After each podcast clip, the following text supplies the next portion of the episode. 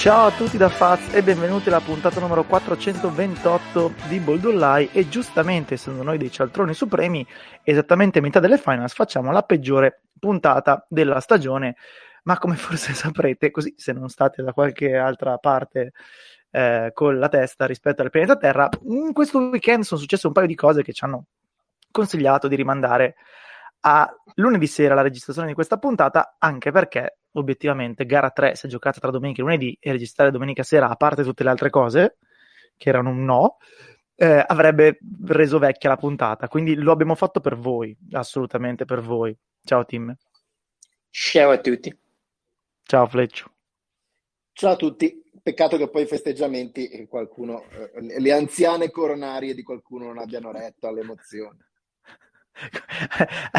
Hai in mente dei soggetti particolari? Così, no, no in dire. generale, dicevo, sai, succede sempre. No, vabbè, cioè, niente, non dico altro, basta. Vabbè. Allora, eh, ovviamente, vabbè, eh, to, stanno giocando delle finals, quindi eh, sarebbe il caso di parlarne forse di queste finals. e in questo momento siamo sul 2-1 per i Phoenix Suns. Eh, con tre vittorie in casa, ehm, adesso forse Nick riesce a passare, non lo sappiamo, non l'abbiamo ben capito. Nick vi dirà, gara 3 era già segnata quando hanno disegnato Scott Foster, non a caso le odds dei eh, Bucks sono salite tipo di 4 punti negli over-under, eh, bla bla bla, fa niente, insomma, non è questo il punto. Eh, in realtà abbiamo assistito a tre eh, vittorie appunto casalinghe, ehm, tre vittorie che hanno avuto una connotazione abbastanza ben definita, premesso che ovviamente come saprete Giannis ha giocato tutte queste partite, quindi già per i Bucks è leggermente meglio di come poteva andare, perché c'era la possibilità che andasse male da questo punto di vista. Comunque eh, le, ehm, dicevo, le tre vittorie, cioè le due vittorie dei Suns sono avvenute in casa con delle eh, prestazioni balistiche, se vogliamo, assolutamente pazzesche. Gara 2, 20 su 40 da 3, che è una roba che non sta né in cielo né in terra. Porca miseria. E, eh, e gara 1 invece con Chris Paul che ha dominato dal, dal mid range. Eh, in gara 3 invece abbiamo assistito allo strapotere di Giannis che eh, specialmente una volta uscito Ayton eh, che ovviamente i tifosi dei Suns vi diranno è stato vessato di falli che non stavano in piedi, non è questo il punto. Una volta uscito insomma Ayton dalla partita, eh, i minuti eh, che i Suns hanno dovuto impiegare eh, da 5 in assenza di Saric, poi da vedere che con Saric sarebbe andata meglio, eh, perché non lo so. Sono state affidate a Kaminsky ed è finita in tragedia. Kaminsky 14 minuti meno 12 di parziale, una partita finita a meno 20 con tanto garbage time alla fine. Non vorrei dire che sta tutto lì, ma sicuramente tanto sta lì. Ovviamente per i Bucks siamo alle solite, quindi eh, Holiday e Middleton, che per quanto poi specialmente Holiday ma anche Middleton facciano comunque un lavoro eccellente in difesa, eh, sono chiamati eh, a essere anche dei realizzatori. Quando questa cosa non succede, eh, le partite sono praticamente segnate per i Milwaukee Bucks. Quando questa cosa invece succede, eh, le partite i Bucks se le giocano e come e le possono anche tranquillamente vincere. Um, tutto questo ovviamente, ripeto, non può prescindere dai commenti su Giannis, al di là del 40 più 10, insomma, robe che facevano solo LeBron e Shaq e così via. Eh, stiamo probabilmente assistendo all'esplosione definitiva di Giannis, eh, che non a caso avviene. Eh, ma adesso, no, io su questa cosa ne, ne parlavamo insomma un mesetto fa ero un pochino meno convinto di voi, cioè bisogna spostare Giannis a fare il 5 se volete, no, ne parlavamo spesso. Io non credevo che fosse una cosa così facile da implementare, ovviamente c'era ancora un sacco di margini, però il cambiamento è stato molto molto evidente e Giannis in quel ruolo è un'arma da fine del mondo, poi ovviamente dipende anche da che gente gli metti intorno, però i Bucks non sono in finale NBA per caso Gianni sta facendo veramente il fottuto mostro su una gamba e mezza, perché poi sì, cioè, lo vedi fare slalom in Eurostep a centro area, eh, come dire, non gli serve il crossover, lui fa l'Eurostep, cioè, ce, ce n'era una di stanotte, non mi ricordo se contro Bridges o contro chi, che praticamente ha palleggiato sul posto, poi ha raccolto il palleggio, ha fatto due passi ed era nel ferro avendo schivato un difensore, che è una roba senza senso. Però, ripeto, stiamo assistendo sicuramente a Giannis uh, che esplode. Eh, in vista di gara 4, ovviamente vittoria dei Suns chiude la faccenda, ovviamente vittoria dei Bucks riapre tutto, ma non ne parliamo adesso. Ditemi un pochino voi le vostre impressioni, se volete in generale, se volete sulle specifiche partite, quello che volete. Io partirei da Monty, eh, da Monty Williams, perché premesso che ha giocato una stagione, ha allenato una stagione incredibile, questa partita qua che eh, sembrava non dover essere nelle mani, cioè non, non spettasse ai Suns, invece poi incredibilmente erano in partita, ho visto un paio di cose che, che non mi sono piaciute. Una che non mi è piaciuta, ma ho capito, cioè il fatto di eh, togliere Ayton eh, al quarto fallo, cioè, l'ho capito, lo so che gli allenatori lo fanno, io continuo a ritenere, forse perché non sono allenatore, che non abbia nessun senso toglierlo e poi quando lo rimetti, peraltro lui fa anche il quinto subito. Esatto. Era successo quando è che era con Oladipo, mi ricordo, una cosa grossa, tipo che Oladipo aveva fatto tre falli nel primo quarto forse e Macmillan l'aveva levato e, ed obiettivamente se tu ci pensi, cioè eh, ok, sì, Ayton così non ha fatto sei falli, ma ha giocato 24 minuti. Eh, esatto, esatto, E tu hai cioè, perso la partita, quel... quindi non farlo giocare per prevenire l'eventualità che non giochi, che non giochi. ha molto senso.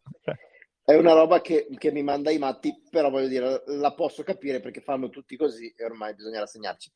Quella invece che non mi è piaciuta e non l'ho capita sono stati eh, i raddoppi su Middleton. Cioè, hai una squadra di fronte che ha tanti pregi, e, e, ma tra i suoi difetti chiari c'è quello che fanno un po' fatica, anzi fanno molta fatica a costruirsi tiri facili a questo livello quando non lo fa Giannis e tu iniziando a fare un raddoppio sistematico su Middleton di cui non ce n'era particolarmente bisogno perché non è che Middleton ti stesse uccidendo in quel momento hai iniziato a, a regalare tiri eh, diciamo così di alta qualità a una squadra che fa fatica a trovarli. Poi anche i gregari nel momento in cui trovano due o tre tiri di alta qualità i vari Portis, i vari PJ Tucker prendono anche fiducia e a quel punto eh, ti mettono anche in difficoltà dall'altra parte. Quindi due due cose che non ho capito, può darsi che siano, eh, diciamo così, irrilevanti, perché poi alla fine se i Suns eh, ne portano a casa un'altra eh, è finita, eh, perché sul treno non la riprendi, però se, se non, non, dovesse andare così e, e, questa serie dovessero vincere i Bucks, secondo me questa partita in cui erano in partita e se ne sono un po' tirati fuori, in un certo senso, eh, rischiano di pagare. Fermo restando appunto che che, che Monty Williams sta allenando una stagione fenomenale, nulla toglie. Tim? Ma eh, direi che, come diceva Larry Bird tanti anni fa, quando gli, ho, gli chiedevano com'era giocare in casa, rispondeva una cosa che poi hanno copiato tutti, eh, ovvero quando giochiamo qui eh, i nostri tiri sono più veloci, i nostri cambi sono più veloci, i nostri tiri sono più precisi. Che direi che sia la perfetta sintesi di quello che è successo ai Bucks, nel senso che eh, le, le, prestazioni sono compensate, nel senso che quando praticamente non, non ha funzionato Holiday e, eh, c'era Middleton al 100% che trascinava la slitta cercando di dare eh, il cambio a Giannis e viceversa, quindi alla fine si sono compensati e cosa veramente importante, eh, hanno centrinato lo sforzo quando, quando, la squadra ha avuto bisogno di loro. In più, sempre in omaggio al discorso casalingo, eh, Bud, come più o meno fa ormai sempre, eh, sembra perso eh, fino a gara 2, poi piano piano io non so se mo dico una cosa forte, ma io credo che questa sia la panchina più scarsa che abbiamo mai visto in una finale NBA. Non so voi come la vedete, ma sono veramente scarsi. Cioè, Bucks ero già convinto fossero scarsi dietro, ma non mi ero reso conto di quanto fossero scarsi. Cioè, alla fine entrano Portis e con Naughton, quindi bene così. Però ecco, quei rimbalzi che ha preso Portis sicuramente hanno acceso la squadra e, e quindi l'effetto casalingo ha avuto il, suo metodo. Inutile che eh, ribadisca qualcosa su Gianni, stato avete detto già tutto voi cheat eh, io non ho intravisto particolari spunti tattici interessanti. Eh, va ribadito Crowder che ha fatto un partitone e che è andato in controtendenza anche qui rispetto alla squadra, che considerando che stiamo parlando di un comprimario per quanto delusso è tanta roba. Eh, io ancora non ho capito se è stata una partita eh, l'offia di, di Booker irripetibile o se effettivamente i Bucks hanno un po' preso la, la targa in difesa. Quello ovviamente lo scopriamo in gara 4.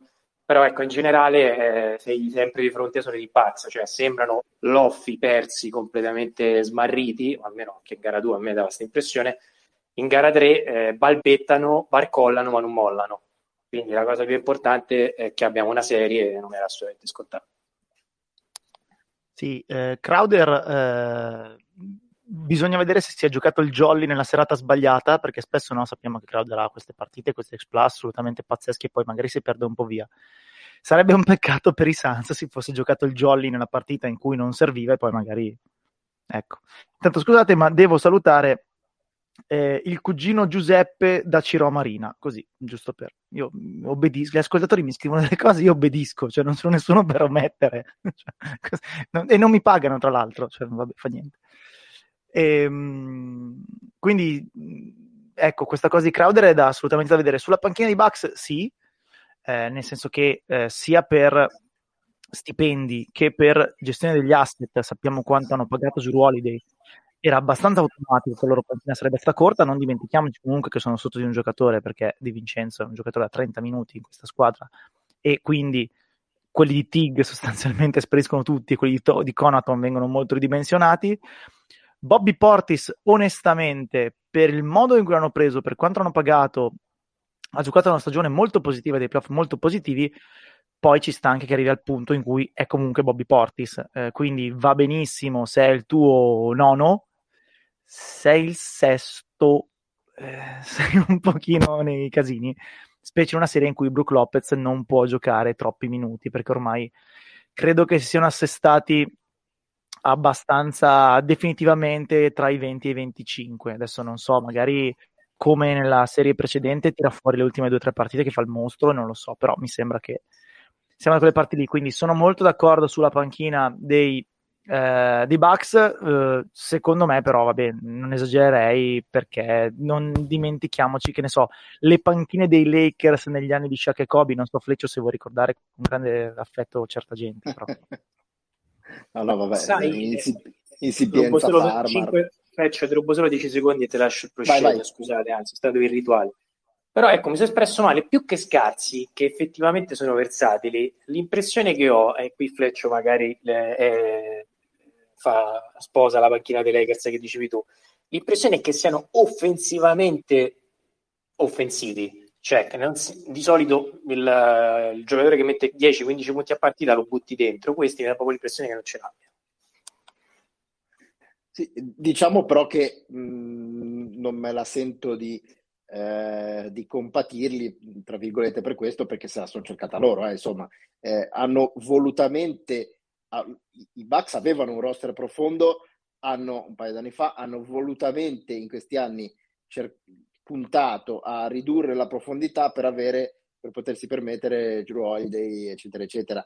Eh, quindi un roster basato su tre giocatori di alto livello e, e meno supporting cast. Se la sono andata a cercare, e sinceramente è ovvio che nel momento in cui parti, che già all'inizio della stagione la tua rotazione è tra quelli affidabili è sostanzialmente a 8, è ovvio che poi gli infortuni capitano, è vero, peccato per Di Vincenzo, però anche lì se hai una rotazione a 10 ti si infortuna un autore, è un discorso, hai una rotazione a 8, ti si infortuna Di Vincenzo e inizi a dover mettere in campo giocatori che, che il campo in una finale NBA non doveva vederlo. Insomma, eh, te la sei andato un po' a cercare, è la caratteristica che hai voluto tu, eh, Bucks, per, per questo roster. Eh, va bene così, ecco, non so come dire. Ciao Nick. Buonasera, sono passato, se riesco insomma, a salutare un attimo e stare con voi 10 minuti, una roba così. Di tutto quello che dati ci assiste. abbiamo detto o meno è irrilevante, di quello che vuoi. Eh, direi che eh, gara 3 ha riaperto decisamente la serie dal punto di vista tattico, eh, oltre a quello del risultato. Eh, mi, mi sembra palese che i Bucks eh, che giocano in casa non sono gli stessi Bucks che giocano in trasferta. Eh, I Bucks in casa in questi playoff sono 8-1 come record, credo che abbiano perso prima con, con Atlanta, forse hanno perso un'altra con Atlanta e, e poi insomma le altre le hanno vinte. Tanto cerco. comunque mo- molto molto buoni in difesa. Hanno difensivamente, secondo me, trovato una quadra che non avevano trovato né in gara 1 né in gara 2, perché nonostante si legga che basta fare gli aggiustamenti, non fare drop coverage, giocare piccolo sia lo stesso tutti i mani, non è così semplice. Ma eh, ieri, insomma, hanno, secondo me, dato due giri di, di vita alla difesa che li ha aiutati tanto, gli ha permesso di giocare più sciolti, più in contropiede e hanno Giannis che sta dominando la serie, ma veramente dominando senza che ci siano alternative valide. Confermo 8-1 i Bucks e 8-2 i Suns in casa. Eh sì, insomma, è una bella serie. Sinceramente, dopo le prime due gare eh, sembrava un po' più avviata, invece secondo me gara 3 l'ha, l'ha proprio rimessa sul tavolo, fa capire che qua è una serie che si prospetta ancora bella lunga. E, ehm, secondo me l'infortunio di Saric pesa tanto, si è visto ieri sera quando Ayton è uscito per problemi di falli, poi magari su problemi di falli di Ayton ci si potrebbe tornare come no, eh, I minuti di Kaminsky ovviamente non sono sopportabili, non sono decisamente sopportabili e quelli di Saric permettevano comunque di eh, no, non fermare Giannis perché Giannis non lo fermi, ma diciamo di non morire quando c'era Giannis. Adesso devi inventarti qualcosa con Craig, però Craig finora lo usavi più su Middleton e cose così.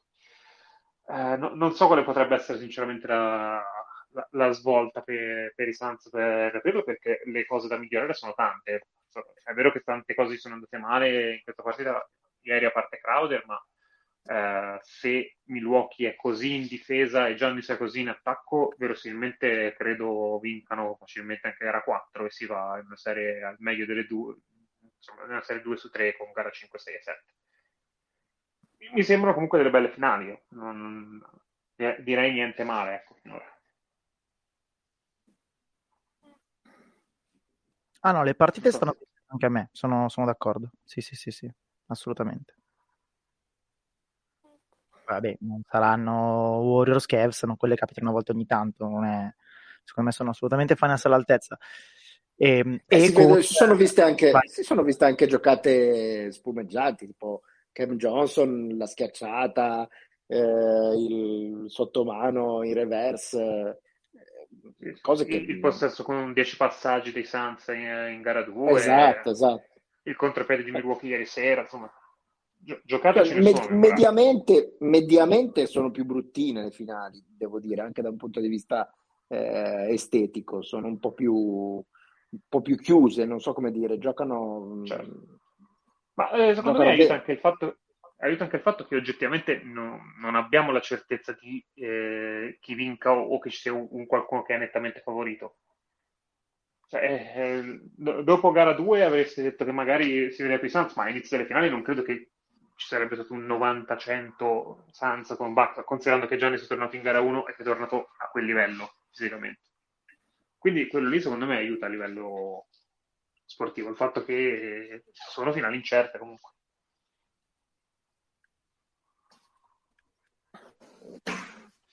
Condivido.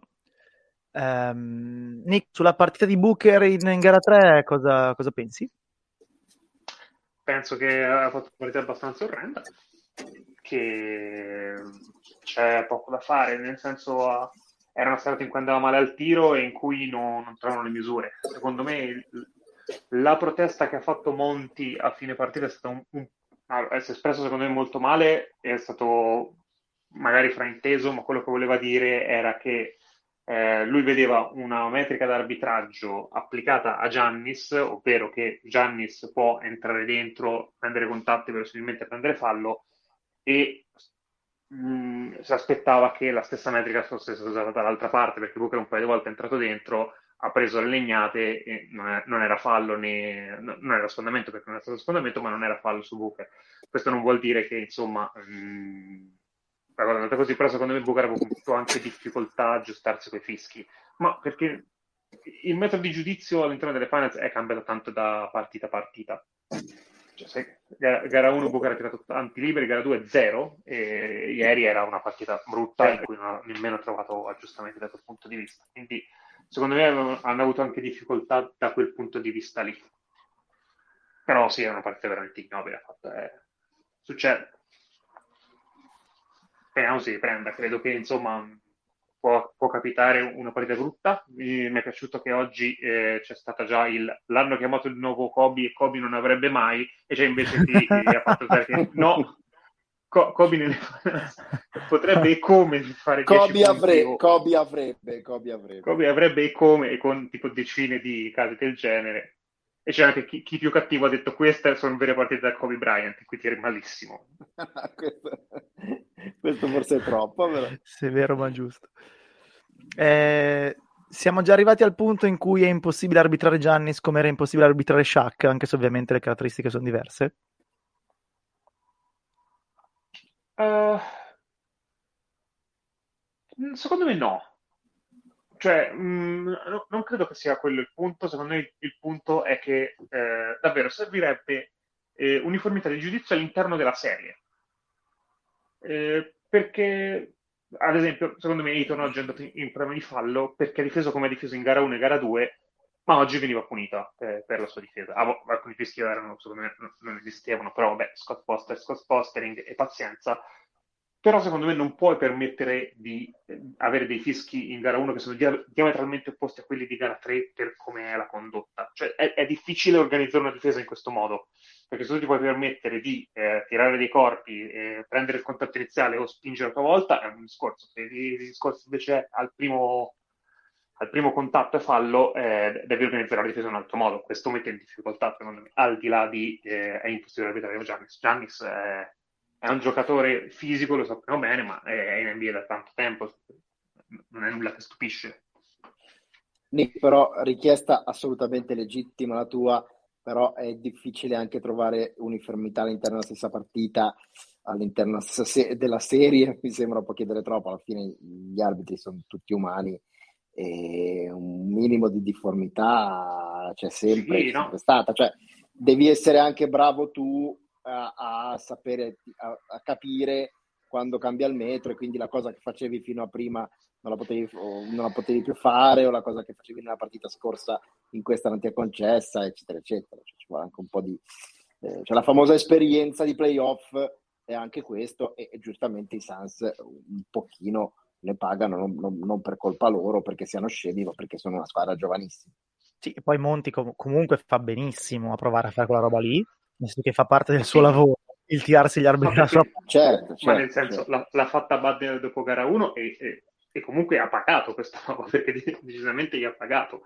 E, nel senso finché no, no, non mette nei casini della squadra finché no, ne, nemmeno gli trova degli alibi secondo me va bene così.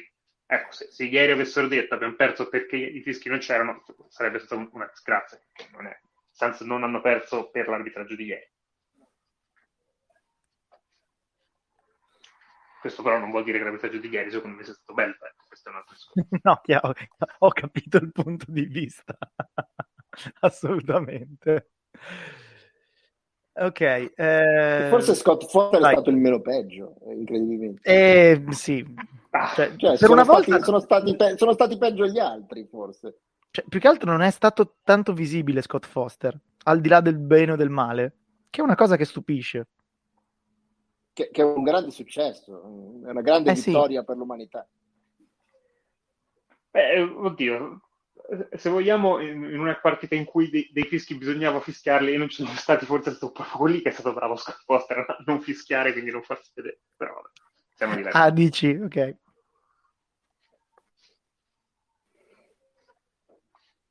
Va bene, altre cose, Nick, che ti vengono in mente, così poi ti lasciamo andare che rischi di cadere dalla... dove sei in bilico sul balcone per parlare? Cosa stai facendo? Più o meno sì, sono praticamente sul balcone. Infatti, se, se sentite delle rane in sottofondo dei grilli, è, è la popolazione di Marina di Bibbona. Fantastico. Eh, altre cose che vengono in mente. Ehm... Cosa ne pensate voi di eh, Drew e Middleton a livello offensivo? Cioè, sono Beh, stato un momento... questi in casa? Eh, c'è stato un momento della partita in cui forse gli veniva chiesto anche, anche, troppo, cioè c'è stato un momento della partita che veramente a parte Giannis o, o loro due, mi pare ci fossero due punti in tutto segnati dai Bucks in cui non ci fosse stato un loro, un loro canestro, un loro assist. E forse è, è anche chiedergli troppo, cioè secondo me i, i Bucks continuano ad avere una gestione un po', un po estrema del, del, loro gioco, nel senso non è che eh, hai, hai, hai, solo Giannis, allora ti serve qualcun altro, allora hai Drew, allora a questo punto adesso visto che abbiamo Drew e, e Middleton gli facciamo, fare, gli facciamo prendere un sacco di tiri, un sacco di responsabilità, un sacco di giocate, cioè a me danno sempre l'impressione che sia tutto un po' forzato cioè, in questa squadra eh, offensivamente, cioè a un certo punto dici ora dobbiamo fare così, ora dobbiamo fare questo, non, non mi dà l'impressione di una squadra che, che è naturale. De- Sì, a, me la difficoltà che trovo con loro è che eh, sono... Eh, I Bucks non sono un jump shooting team, ma loro due sono due jump shooting attaccanti, se vogliamo. E questo comporta che spesso le prestazioni sono molto ondivaghe. P- possono essere veramente passivi come in gara 2, come possono essere veramente inarrestabili come in gara 3. Quindi tra le varie oscillazioni umoristiche, proprio nel senso di umori dei, dei, dei Bucks, loro due sono metronomi in questo punto di vista. Può capitare la giornata in cui tutti e due sono assolutamente inarrestabili e non, non li fermi, non ci modo fermati. No, esatto. La, la, invece... la, la cosa strana di Middleton soprattutto, perché comunque Giroud, ehm, nel senso, sai che è un attaccante non super, è un attaccante molto forte ma non super, però comunque Giroud si ammazza in difesa e quindi tutto sommato è difficile trovargli partite in cui va sotto il 6,5, che ne so, una cosa così. Middleton ne ha alcune, vedi le prime due di questa serie ad esempio, ma sappiamo bene che non sono le uniche in cui veramente non esiste. E Middleton, per quanto difenda bene anche lui, ma non sposta come Drew, e in più insomma, se non c'è, eh, fai fatica. Middleton è uno di quei giocatori per cui eh, la media è completamente irrilevante. Cioè che lui faccia 20 punti di media non vuol dire assolutamente niente. No, esatto. Perché non ne fa mai 20, ne fa o 30 o 10. Questa cosa che è allucinante. Ma e... Peraltro, a, a volte i suoi 30 punti non pesano come 30 punti che fa altre sere. Sì. Cioè, io, do- io, dopo gara 1 ho guardato, mi sono andato a rivedere i tabellini e avrei giurato che eh, Middleton avesse fatto 15 punti, 14 punti, non così, ne ha fatti 29 col 50% da 3 e non hanno pesato niente quei punti lì. È una roba che mi ha lasciato veramente sbigottito.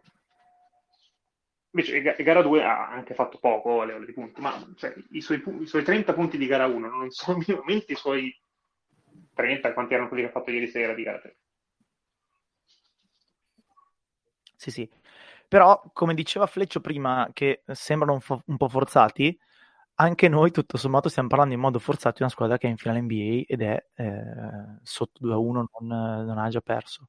Cioè io credo che i Bucks siano destinati eh, ad avere delle serate in cui sembrano molto peggio di come sono in realtà perché basta che Giannis sbagli i tre tiri liberi, che Middleton non veda il canestro quella volta lì, che Brook Lopez droppi con l'angolo sbagliato o un metro di troppo o un metro troppo poco e questi sembrano una squadra che non dovrebbe stare al livello in cui invece sta. Poi li vedi giocare questa partita e dici, ah, mi ricordo perché. Sono, sono veramente difficili, cioè sono veramente difficili da commentare eh, come dire, sul, sul, globale, sul medio periodo. Eh, rischi di ah, andare in partita, di partita in partita hai l'altissimo e il bassissimo. Esatto. Cioè, se, se, uno guardasse solo gara 3, mica, questi qua, allora, Giannis è al 100% della lunetta, ha tipo 12 su 12 su, sotto il ferro, gli altri tirano il 45% da 3, difendono come degli ossessi, non sbagliano una mezza rotazione di niente questi sono ingiocabili questi ne vincono 4 di fila. E ci può stare, cioè, po- possono veramente vincere 4 di fila se giocano 4 così. Però cioè, può anche esserci partite come gara 1 dove vanno sotto di 15 e non la riprendono mai. Perché, come, come dici tu, mezzo passo indietro in difesa, Giannis entra qualcosa in testa, i liberi non entrano più con, con regolarità, gli altri fanno un po' passivi in attacco. Cioè, squadra molto umorale, anche proprio difficile da valutare. E secondo me è difficile da raccontare perché n- non c'è una versione sola dei Bucks, quindi cosa racconti? È, un po' quello che dicevamo anche de, se volete della serie di prima con, con, i Clippers, cioè i Suns fanno il loro gioco e gli altri sono eh, molto più camaleontici, molto più so, eclettici forse. Sì, sì, ma più che umorali, proprio struttur- strutturalmente sono destinati a essere così. Eh, non c'è, credo che non ci sia un modo per evitarla questa roba. E, e quindi poi se tu vai a parlare di Bucks eh, a tutto tondo, è, è, un po' quello che è successo negli ultimi anni, no? Cioè, le, oh, ovvio, la regular season vale meno dei playoff, però si faceva passare quasi in cavalleria il fatto che, sì, vabbè, ok, ne hanno vinte 60 regular season, e poi invece si andava con i fucili puntati quando ai playoff succedeva qualcosa. Qui è successo all'interno dei playoff stessi, cioè fucile puntato in ogni partita scarsa e poi, ah ok, sì, vabbè, hanno vinto. E ho capito, ma a furia di sì, vabbè, hanno vinto sono a tre vittorie dal, dal, dal titolo NBA, quindi credo che siano veramente, veramente complicati da, da affrontare i Bucks. Ma, ma, parlo per noi, cioè per chi ne parla, lascia stare i Suns che ci devono giocare contro. Sono, sono veramente una rogna da descrivere, da, da commentare. Tim? Qualcosa da aggiungere? No, no niente, no, non vorrei sembrare tigro uh, come una transizione difensiva, però no, oggettivamente non da aggiungere. No, no, benissimo, ci mancherebbe. Eh, allora, il calendario è gara 4, eh, che è tra mercoledì e giovedì, o, o tra giovedì e venerdì. È due giorni di riposo, quindi hanno giocato domenica notte, lunedì notte, Tra mercoledì e giovedì. Tra mercoledì e giovedì. Tra mercoledì e giovedì. E poi gara 5 invece dovrebbe essere tra sabato e domenica. Esatto. Eh, sì. Esatto, esatto, esatto. Quindi potremmo arrivare alla prossima puntata con un campione NBA o potremmo arrivare alla prossima puntata con un 3-2 da una delle due parti. E... Io potrei Prego. non arrivare alla prossima puntata. Potrei non arri- potresti non arrivarci tu, certo, questo è assolutamente sacrosanto, può succedere, sì. No, anche perché se, se dopo gara 5 sono 3-2 per i Bucks, io sono gentilmente vado a scegliere le corde in ferramenta. Può, può, essere, può essere una cosa che è da considerare assolutamente. Vabbè. Va bene, sulle finals direi che per ora insomma, abbiamo parlato dei protagonisti, abbiamo parlato dei temi. Eh, ci siamo. Nick, non so, voi. Fleccio prima parlava del discorso dei falli di Ayton, no? Che spesso succede che non so se, lei, se eri già dentro quando lo dicevamo No. Eh, no, ok, che semplicemente ci si spiega poco come mai eh, si faccia giocare 24 minuti un giocatore per paura che eh, ne possa giocare solo 24. Cioè, come mai quando hai un giocatore così determinante, specie in assenza del suo cambio, poi come dicevi prima, magari non è detto che Sari ci avrebbe letto meglio, ma Kaminsky è, è impresentabile. Come mai preferisci farlo giocare poco per prevenire il rischio che possa giocare poco. Eh, però, cioè, nel senso, la, la, partita di ieri secondo me lo dimostra. Cioè, Ayton prende il quarto fallo, lo riscano comunque all'interno del terzo, dopo 30 secondi prende il quinto. Eh, cioè, se, se, poi magari trovi una situazione in cui la panchina fa la run e la riporta in carreggiata, cosa fai? Non ti giochi gli ultimi 5 minuti quello in campo perché ho uscito per falli? Cioè, mm, ci sono fai... partite in cui le rischi, però secondo me ieri era proprio chiodi sulla para. Cioè. No, no, ma in, che, che, poi debba andare a, a feel, diciamo, di singola partita, sono d'accordo. Eh, resta il fatto che sono molte più le occasioni in cui non fai nessuna run e non ce l'hai nel finale di partita che quelle in cui, oh guarda che bravi, l'abbiamo tenuto fuori, ha fatto solo 4 falli e ha giocato 20 minuti, possiamo averlo per gli ultimi 5.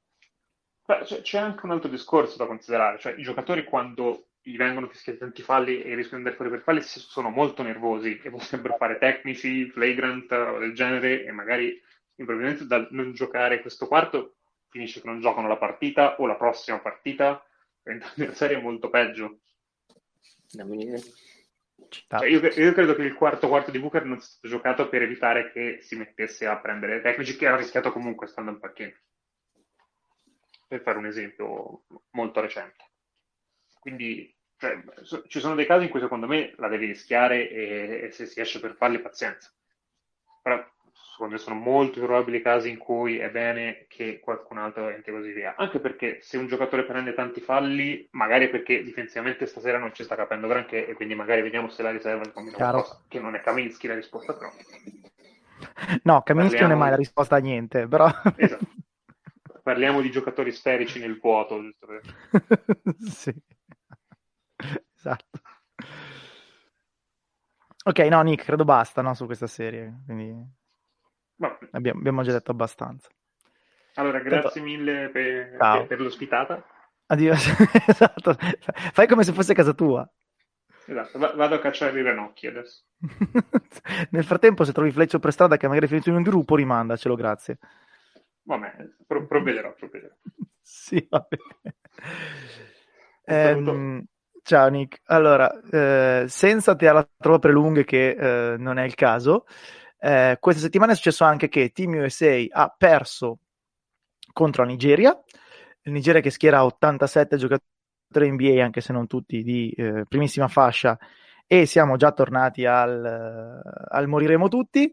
Eh, obiettivamente credo che sia molto presto eh, per valutare Team USA, che comunque si presenta come una squadra teoricamente molto competitiva, però insomma, un pochino eh, il resto del mondo ha giocatori NBA e quindi mh, in singola partita le possibilità che il Dream Team o l'ex, gli eredi del Dream Team possano perdere c'è. Eh, in più, sicuramente, mh, diciamo, i loro tipici problemi di mancanza di coesione, mancanza di flow offensivo, mancanza di tutto, non possono essere certo risolti dopo tre, partite, eh, tre allenamenti in croce, quindi credo che eh, insomma non sia troppo preoccupante da questo punto di vista. Però intanto, a parte che rompe le palle a noi perché se la Nigeria è forte non è bello per noi, però intanto insomma è successo e dato che le sconfitte della squadra statunitense non sono così eh, all'ordine del giorno, quando capita vanno, vanno segnalate. Non so se avete visto qualche immagine di quella partita, non ve ne poteva fregare di una cosa che comprenderei. A me intanto è crashato tutto il crashabile. Lo sappiamo. Quindi... Ah, no, non ho visto niente, ma mi ero già interessato a questo curioso caso della Nigeria nei giorni scorsi, perché andando a vedere, diciamo così, per interesse bieco personale e nazionalistico chi sarebbero gli avversari, ho visto che obiettivamente c'era una un signor allenatore NBA eh, tanti giocatori NBA e peraltro anche abbastanza affamati, tipo Precious Ashiwa è uno che scalpita per avere un po' di spazio in più e quindi fanno abbastanza impressione. Sono una, una piccola squadra NBA in tutto e per tutto. Se guardi il roster non ce ne sono 5 migliori di quello eh, in tutte le Olimpiadi. Poi ovviamente contano altre cose, succedono altre cose, però sono sono, sono, sono rognosi, molto. E dimmi. Ok, niente.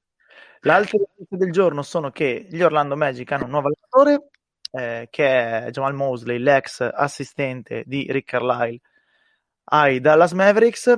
Eh, sulla carta, un po' come eh, Udoka a Boston, direi che il processo è stato abbastanza perfetto. Eh, poi quello che verrà dopo, chissà, insomma, possiamo anche pensare che Mosley sia un fenomeno e che vada in merda tutto comunque perché sono gli Orlando Magic. Però di nuovo, diciamo che ai Magic bisogna dare il beneficio del dubbio al contrario. Al contrario, bravo, al contrario. Però di nuovo, eh, guardando quello che c'era, guardando cosa vogliono fare, guardando il profilo, guardando tutto il resto, credo che non si potesse fare tanto meglio di così, quindi bene per lui, spero che non gli rovini la carriera questa scelta e, e, poco altro. Ecco. Nessuno pretende che giochino come i Mavericks. Eh, diciamo che eh, in, in attacco mh, l'idea è quella sicuramente, quindi passarsi tanto il pallone, giocare nello spazio, giocare con un po' di, un po di pace, un po' di ritmo. Eh, vediamo come, come, come andrà con, con, il roster dei Magic. Eh, con, la salu- col, con, la salute dei Magic anche, perché alla fine questa è una squadra che rispetto a tante altre fa tutta la differenza del mondo chi, chi, chi resta sano e chi no. Cioè, o meglio, yes. vale per tutte, però per i Magic hanno avuto, credo, un intero quintetto più un sesto uomo infortunato quest'anno sì. a un certo punto. Quindi. Ah, io pensavo gli assi sia tirati, ma poi lo faccio, cioè nel senso, perché? Cioè, pensavo che fosse un discorso a persona contro di lui. Ma anche fosse, va bene, cioè, nel caso non c'è problema. Poi ci ho ripensato, infierisci pure, no, ci ho ripensato. esatto. Anche fosse andrebbe bene. Ma eh, sono, scusa, Prego. una curiosità, ma il figuro uh, che avete preso da eh, quest'anno che giocava in play, oddio mi sono scordato il nome, eh, quello che praticamente non si perde un tiro, che ha la selezione di tiro peggiore della mia. Quello che eh, avete ma RJ, RJ Hampton o Colentoni? Colentoni, non so perché, okay. figlio d'arte, non so perché non sì. mi veniva con la pure una certa sì. età fazza, ci devi stare. Ma, no, ci mancherebbe. Cioè, un tuo giudizio sintetico, eh, per curiosità, mediocre, disgustoso o tutto sommato pensavo peggio? Allora, se me l'avessi chiesto un anno e mezzo fa, disgustoso, perché sembrava dovesse essere un, un giocatore da, sì, sì, da al, top al netto che non è fenomeno che pensavamo. Uh, ovviamente è un... Allora, il discorso è che torniamo ai, ai famosi discorsi su Reggie Jackson, no? Cioè, il problema è che come fai a investire su un giocatore che di mestiere sgonfia il pallone e si prende tiri? Perché poi questo lui fa, uh, visione di gioco non tantissima, uh, andare al ferro è prestissimo perché sappiamo insomma che andare al ferro e capire i tempi, gli angoli, gli aiuti difensivi mh, è una cosa che chiede un po' di tempo, però non è esattamente la specialità anche perché è corto. A me sembra un giocatore eh, marginale, quindi un giocatore che può fare tranquillamente la panchina in NBA a che livello non lo so.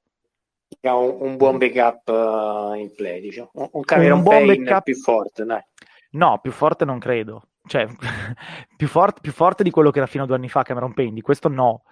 Eh, potrebbe essere sì una specie di Cameron Payne, mi, mi, mi sta bene come, come, paragone, però dipende anche a chi dai il cambio. Eh, perché dare il cambio a Fulz eh, credo che necessiterebbe di un giocatore un pochino più come dire, inclusivo asso- associativo, chiamiamolo così in termini calcistici, mentre qua cioè, non si capisce. I Magic, l'abbiamo già detto questa cosa, i Magic hanno un problema enorme che è eh, la shot creation, la capacità di il roster in generale, poi della maggior parte dei giocatori di crearsi un tiro, ma anche perché hanno pochissima capacità di playmaking in generale. Cioè, forse hanno dei buoni bloccanti, ma non hanno nessuno che sappia sfruttare i blocchi. Non hanno nessun passatore, ma non dico sopra media, forse neanche in media. Cioè, così due piedi, chi è il miglior passatore del roster dei Magic? Fulz, che va bene, però di cosa stiamo parlando? Eh? Tu parli a livello statistico o a livello... No, no, no, no, a livello qualitativo di, fil- di, di, sensazione per il gioco, di letture, di, di tempi, di angoli cioè, Magic non hanno in questo momento nel loro roster un giocatore che sposti con il passaggio con domanda, le Ma Fulz, vedrà sul ginocchio? Eh, ma no, sta, starà bene, tornerà, starà bene, vediamo. E sei spacca, diciamo, speriamo. non volevo metterla giù così, però potrebbe anche succedere, ecco. Quindi la, la metterei così, cioè il roster dei Magic adesso non, non va nemmeno guardato, onestamente ci sono doppioni di doppioni, ma tanto fra due anni di questi qua ce ne sarà meno della metà. Eh, basta, credo. Stavo leggendo le cose uscite mh, mm, di, di, di, recente sugli accordi tra i Rockets eh, e il tizio che adesso è diventato CEO dei Sixers dopo essere stato ai Rockets, che sono molto divertenti. Cioè, tipo, eh, il, avevano raggiunto un accordo eh, nel 2017 eh, che praticamente prevede che quando la squadra nell'appunto 17 è stata ceduta a Fertitta, eh, Morey e Brown e altra gente hanno ricevuto estensioni contrattuali di 5 anni, questo è un accordo, ripeto, incluso nella vendita della squadra, da, come si chiama quello che c'era prima di Rockets, aiuto non mi viene il nome. Alexander. Eh, grazie, grazie, esatto.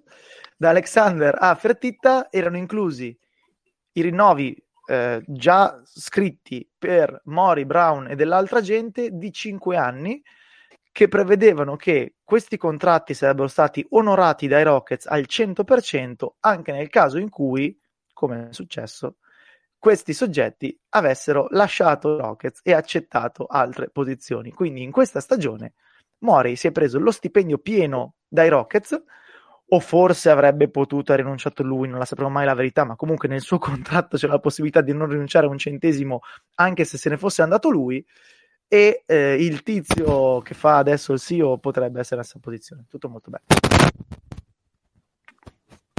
Devo dire questa cosa mi ha, mi ha commosso un pochino. Sono belle storie di riscatto umano. Lascia entrare di bella, di bella amministrazione. Bella, brava, bella amministrazione, sì. Vabbè, è tipo l'amministrazione Raggi dell'NBA. Qualcosa del genere. Chi sono, non voglio sapere chi sono Conte Grillo, però basta anche così. Eh beh, direi New York, era New York fino all'anno scorso, ma si sono un po' ripresi. Ci può stare. Eh, poi siamo stati taggati eh, perché eh, Fleccio, non so se hai intravisto, eh, Khloe Kardashian ha messo una sua foto su Instagram tra l'altro, vabbè, insomma, diciamo dalla vita in giù non si può fare più di tanto, però molto magra, molto tirata dalla vita in su. E Me la sono persa questo, chi ha orecchie per intendere questo arguto tag. Ok. Eh, la Marodom ha... Cioè, no, no, no. La Marodom ha commentato Hotti con due fuochi, due occhi, due facce con gli occhi a cuoricino, un cuore e due faccine col cuore intorno alla faccina. Che galantuomo. E e però, aspetta che lo apro perché l'ho perso, Tristan Thompson ha risposto Dio ti ha riportato qui la prima volta, gioca quanto vuoi, i risultati potrebbero essere diversi la prossima. con, mm. con, grande sobrietà, devo dire, mm. mettendosi mm. all'occasione mm. in cui la Marodoma ha rischiato la vita. Devo dire, sembra, sem- sembra un po' il testo della canzone di Bugo e Morgan anche. sì. Come si dice a Roma, ci ha rosicato però. Forse sì. E non si capisce se è una minaccia, un augurio, un invito al karma, no? non si capisce, non si sa, però è molto bello. Devo dire molto bello, ringraziamo Maffu per il tag. E Top, poi niente. Credo... succedeva in Italia, tipo, che ne so, la fidanzata di Vieri, eh, Bravo. qualcosa tipo Totti, pensa che cosa succede qua. Bravo. Sarebbe venuto giù il Padre Eterno. E invece là non gliene frega un cazzo a nessuno. Perché tanto sono Tristan Thompson e, e basta. E il resto della marmaglia. esatto. La Marodom ai tempi è stato un giocatore di certo livello. No, eh? per carità, no, no, ma, ma, anche Tristan Thompson ha spozzato in finale NBA e, e quando escono dal campo il problema. Sì, sì. È, la, eh. è, la, brutta fine il problema, non il campo. Sì. Esatto, esattamente. Eh, e non ometto Serena perché Tristan Thompson in questo caso non è un esponente dei Celtics, è Tristan Thompson e non fa testo che maglia abbia addosso in questo momento. Basta, io chiuderei. Eh, non ho idea di cosa faremo noi se andremo avanti per le Olimpiadi e così via, ma sicuramente faremo diciamo, il saluto a tutte le squadre, eh, anche se oggi andiamo un po' di fretta eh, prima di chiudere la stagione faremo il recap degli over-under, insomma tutte le cose che sono in sospeso tranquilli che le facciamo. È che questa settimana è un po' così. Ah, mi confermate che ho capito bene che il Don Johnson fa giocare le Olimpiadi? Così pare. Allora, io adesso se disgraziatamente si graffia un'unghia, veramente, cioè, nel senso, io prendo qualcuno e lui muore, cioè, nel senso... lui, lui qualcuno o lui che è il Don Johnson? No, lui no, perché sarebbe già contuso, però anche perché... Cioè, diciamo, mancavano comprato... giusto Olimpiadi nella tua vita a complicarti... No, no, cioè, anche perché c'è cioè, linea di massima, già c'ho Spinazzola che non è che stia benissimo, e, cioè, io ieri ho comprato la maglietta di Keldon Johnson versione fiesta e, il karma mi ha punito. Eh, non lo faccio più. Uno dice le Olimpiadi che male vi potranno fare, un momento di, di sport, di vita, e invece Pensa quando l'allenatore degli Spurs la prenderà con l'allenatore di Team USA per aver fatto giocare Caldon Johnson. Eh, io spero nel conflitto di interessi e che praticamente non, non gli glielo impediscono dall'alto. Ah, per io aspetto volta... che faccia sventolare l'asciugamani, anche perché davanti, insomma, non è che siano pochissimi, cioè, nel senso, eh, ti devono far giocare almeno, ci saranno 12 giocatori che ruotano nel team USA. Eh, sì, sì. Eh, non no, poi ripeto, non sia il quindicesimo, quattordicesimo. vediamo come va a finire sta cosa, per adesso è aggregato perché manca della gente, poi vediamo. Dice, per una so. volta questo conflitto di interessi che, che ci, ci, restituisca qualcosa di quello che c'è. Esatto. Esatto. Tutti esatto. i soldi che ho speso per farlo studiamo, come fosse Garvin. Cioè, Assolutamente. E basta direi, quindi possiamo, possiamo comodamente salutare. Eh, ci sentiamo settimana prossima, credo e spero lunedì mattina, non dovrebbe esserci novità, anche perché così saremo sul pezzo dopo eh, gara 5 delle, delle, finali, che come dicevo prima potrebbe essere anche l'ultima, non si sa mai, e poi facciamo tutto quello che abbiamo in arretrato. Grazie a Tim, ciao. Ciao. Ciao Fleccio. Ciao a tutti. Ciao alla Toscana che manca, ciao all'anzianità che manca e ci sentiamo settimana prossima. Cioè, qual era il cantante anziano che andava al Brocchi? Era De Gregori. Il cantante anziano, sì, era De Gregori. Salutiamo De Gregori. Il cantante anziano. Ciao. Some people call me the space cowboy. Yeah.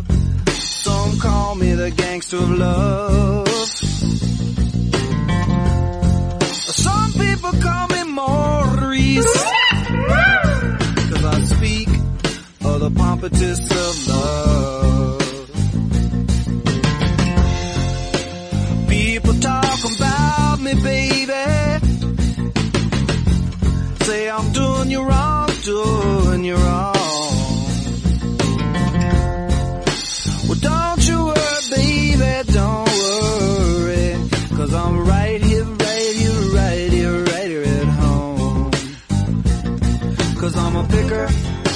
a grinner, I'm a lover, and I'm a sinner.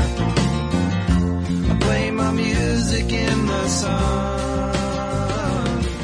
I'm a joker, I'm a smoker, I'm a mid.